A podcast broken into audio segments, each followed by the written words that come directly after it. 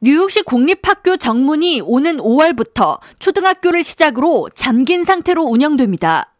데이빗 뱅스 뉴욕시 교육감은 최근 발생한 학교 내 총기 난사 사건에 대한 우려로 며칠 밤 잠을 제대로 잘 수 없었다고 전하면서 뉴욕시 모든 공립학교 정문 입구에 도어 잠금 및 카메라 시스템을 설치할 예정이라고 설명했습니다. 학교 정문은 학생들의 등하교 시간에만 개방되며 나머지 시간에는 잠긴 상태를 유지합니다.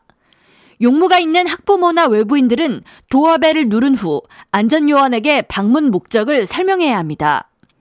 뱅스 교육감은 보안 시스템 설치는 총기 사건뿐 아니라 다양한 범죄 혹은 낯선 외부인으로부터 학생들을 보호하는 수단이 될 수 있다고 설명하면서 학교가 누구에게나 쉽게 들어갈 수 있는 장소가 돼서는 안 된다고 강조했습니다.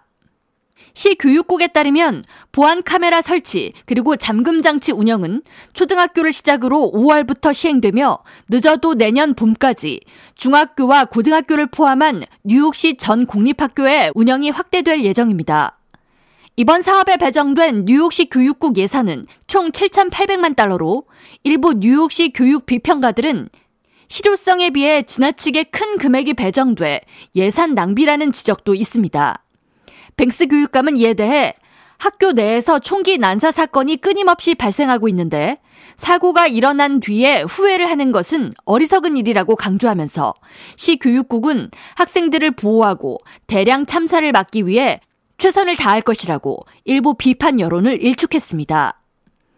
미 테네시주 내슈빌 초등학교에서 지난 27일 학교에 다닌 적이 있는 졸업생이 총을 난사해 학생 3명을 포함해 6명이 사망했으며 지난해 5월 텍사스주 롭 초등학교에서도 총기 난사 사건이 발생해 어린이 19명과 교사 2명이 사망한 바 있습니다.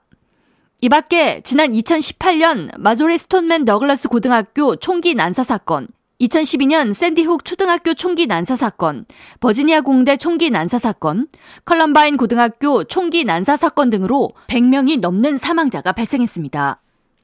K라디오 전영숙입니다.